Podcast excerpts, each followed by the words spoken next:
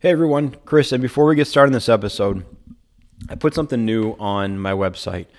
It's a buy me a coffee button. I've been going back and forth with this idea for about two or three months now because it feels weird, right? It feels weird that I started this podcast just as not something to do, but as a piece of content to put out, uh, as kind of a commercial for the company, but to be able to do stuff and talk and interview people and something I enjoy doing. And I put out for free, obviously. There's no subscription, there's no Patreon, there's nothing like that. But we're over 50 episodes in, over a year in now, and I feel like I feel like I kind of want to just get $3 at a time. I don't know what I feel like. I really don't. But I feel like at some point I have to start going towards monetizing this thing. I don't know if this is the right time to do it or the right way to do it, but it seems like the easiest way to do it. It's a little button on the website next to the most recent episode. I think on the uh, all episodes page as well, it just says "Buy me a coffee." That's just a that's just a word to donate three dollars. It can you know it's not. I'm actually I'm probably buying coffee with it, but essentially it's just a three dollar donation to the show. So if you dig it, if you like what I'm doing, if you want to hear more of it, um, I you know buy me a coffee. But listen, also too, this will this is always gonna be free. It'll, it'll never not be free. This is just a way for you to give me a little a little stick tap, a little uh, you know, not of the cap that I'm that you like what you're hearing, you like what I'm doing. If you don't feel like donating, don't donate. Obviously, don't just donate because I'm there's a button there. But if you like it, buy me a coffee. All right, let's let's get to the episode. Welcome to Tailboard Talk, a fourth shift fitcast. The mission of Tailboard Talk and the Fourth Shift Fitness is to educate and train fire service personnel to increase durability and decrease the potential for injuries and their associated costs. My name is Chris Morella, owner and founder of Fourth Shift Fitness. I'll use my experience as a personal trainer, strength coach, and 15 year veteran of the fire service to deliver tips, tricks, lessons, and information specifically geared towards the health and wellness of firefighters and paramedics. Each episode, you'll leave with immediate deliverables that will improve performance and resilience and keep you in the fight through your career and into retirement. Let's get into it.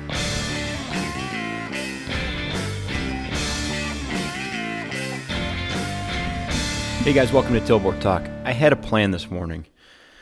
We'll start off like that. Not a lot of small talk in the beginning. I had a plan this morning, and it got derailed. I was working, and my plan was to go play hockey at around seven o'clock. Seven o five is when the skate starts.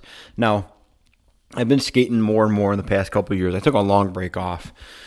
Just didn't want to skate much. I didn't want to be a part of a team. Um, I was going to a private skate, a private rat for a long time, an invite thing uh, but that was about it. And then I started skating more. I got on a men's league team. Uh, it's been a lot of fun. And then I got invited recently to another invite skate, which is nice. That makes you feel good, right? Some good player uh, invites you to come to their skate. That makes you feel good. And so I've been trying to make it there.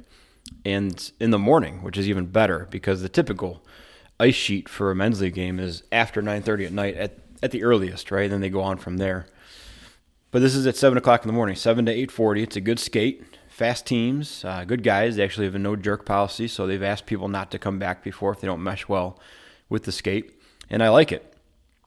And uh, I was working yesterday, and the skate was this morning, and so I had the plan to bring my hockey stuff to work. And uh, the guy who was relieving me usually got there around 6:15, 6:20, and I could make it there on time if I left by 6:30 at the latest. I could make it there and be ready and on the ice.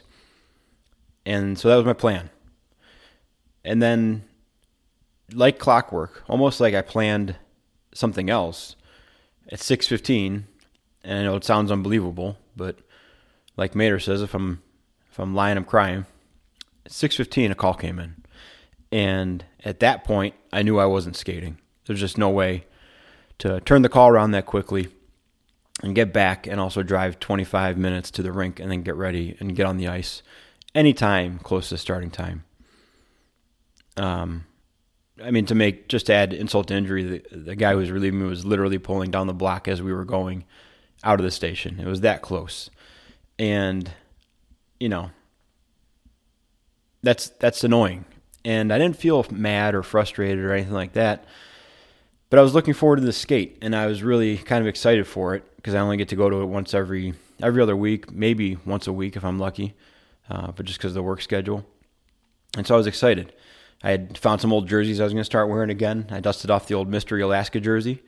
Uh, I have an old Labatt's Pond Hockey jersey where it's a retro Miracle on Ice USA jersey. I dusted that bad boy off and washed it, so I was ready to wear that and have some fun.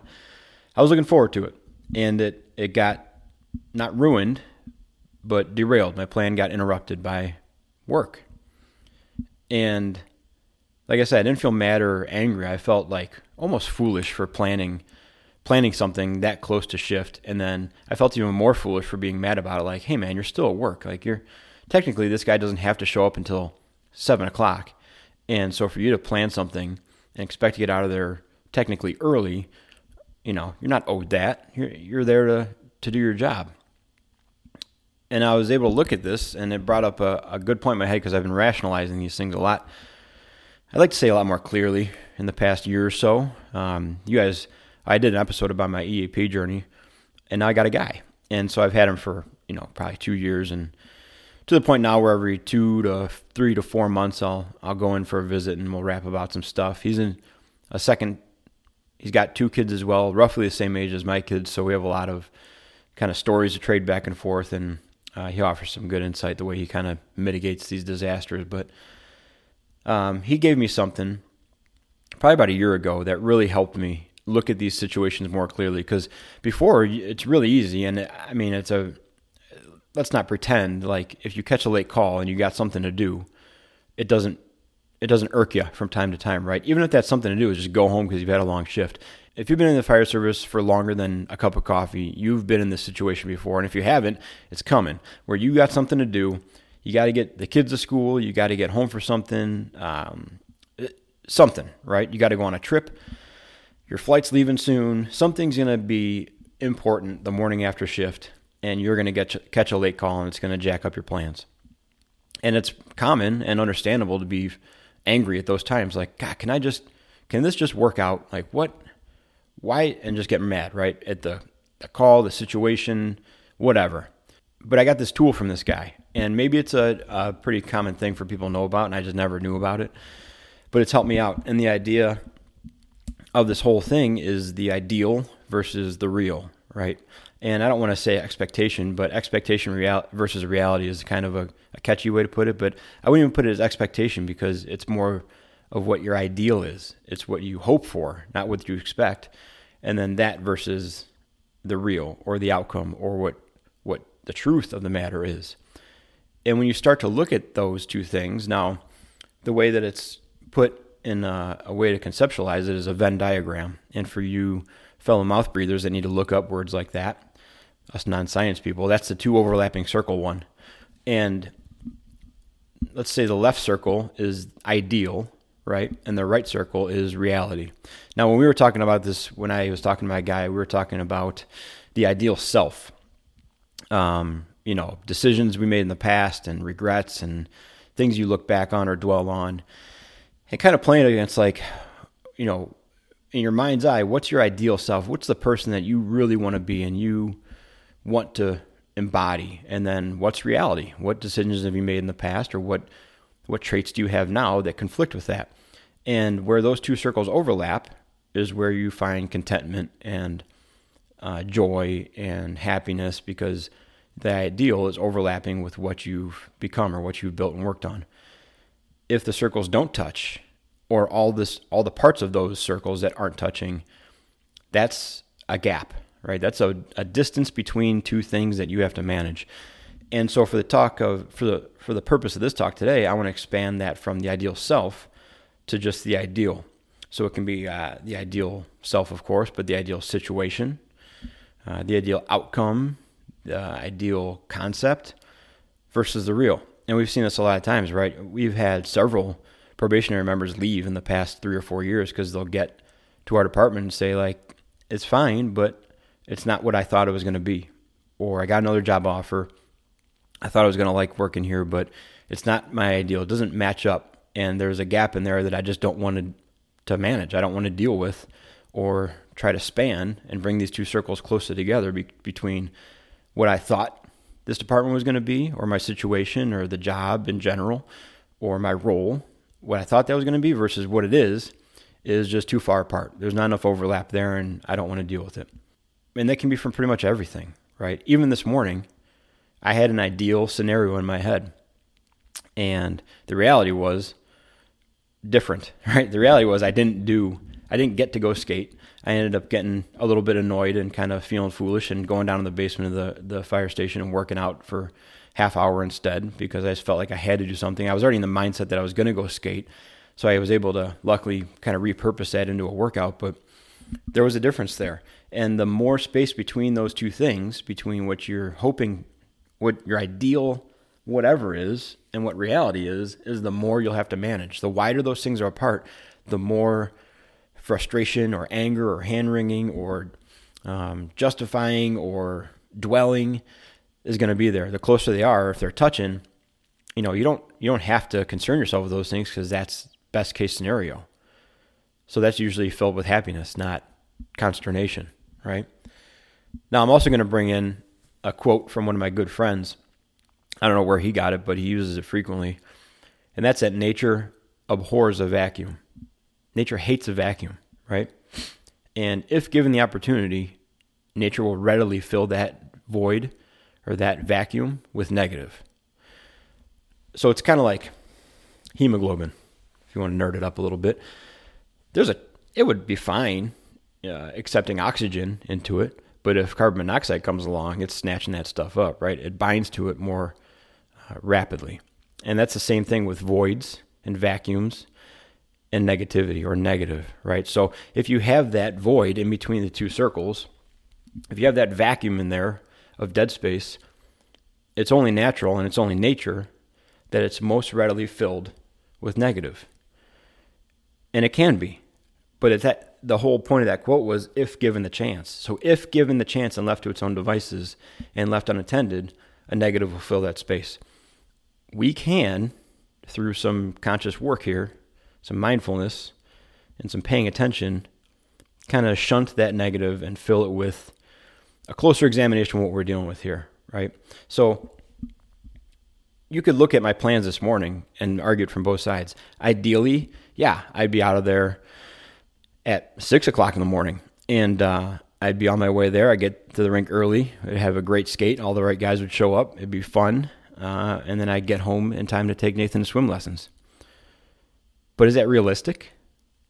And then does that conflict with the ideal person I want to be when my job with my job, right? if I'm on the clock and I'm working, I want to be the person that is willing to sacrifice their own personal comfort and uh, convenience to help other people. That's the ideal person I'd like to be in that in my profession.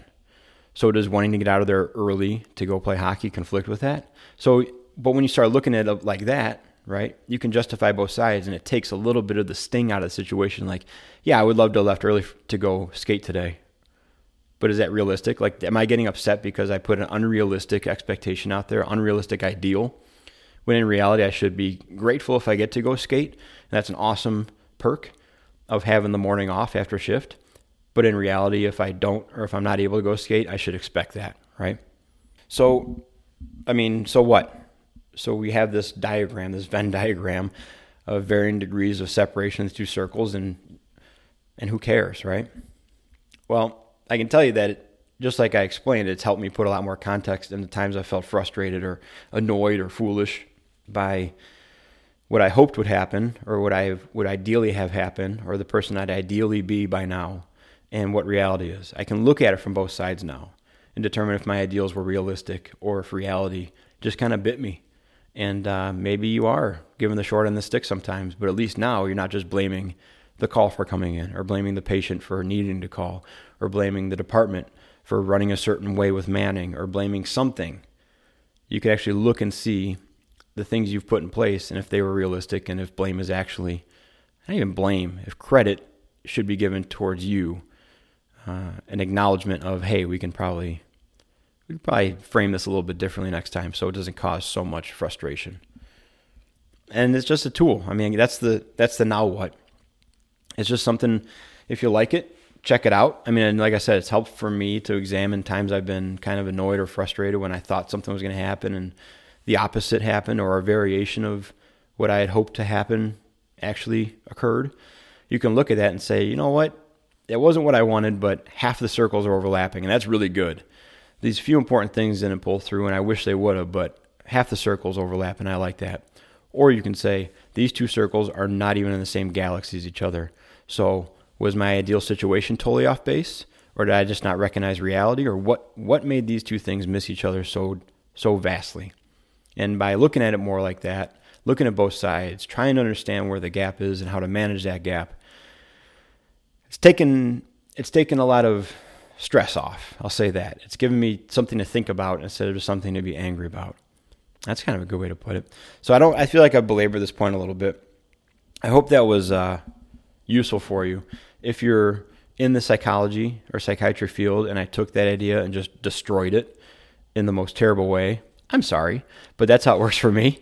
Uh, maybe it'll help someone else out there.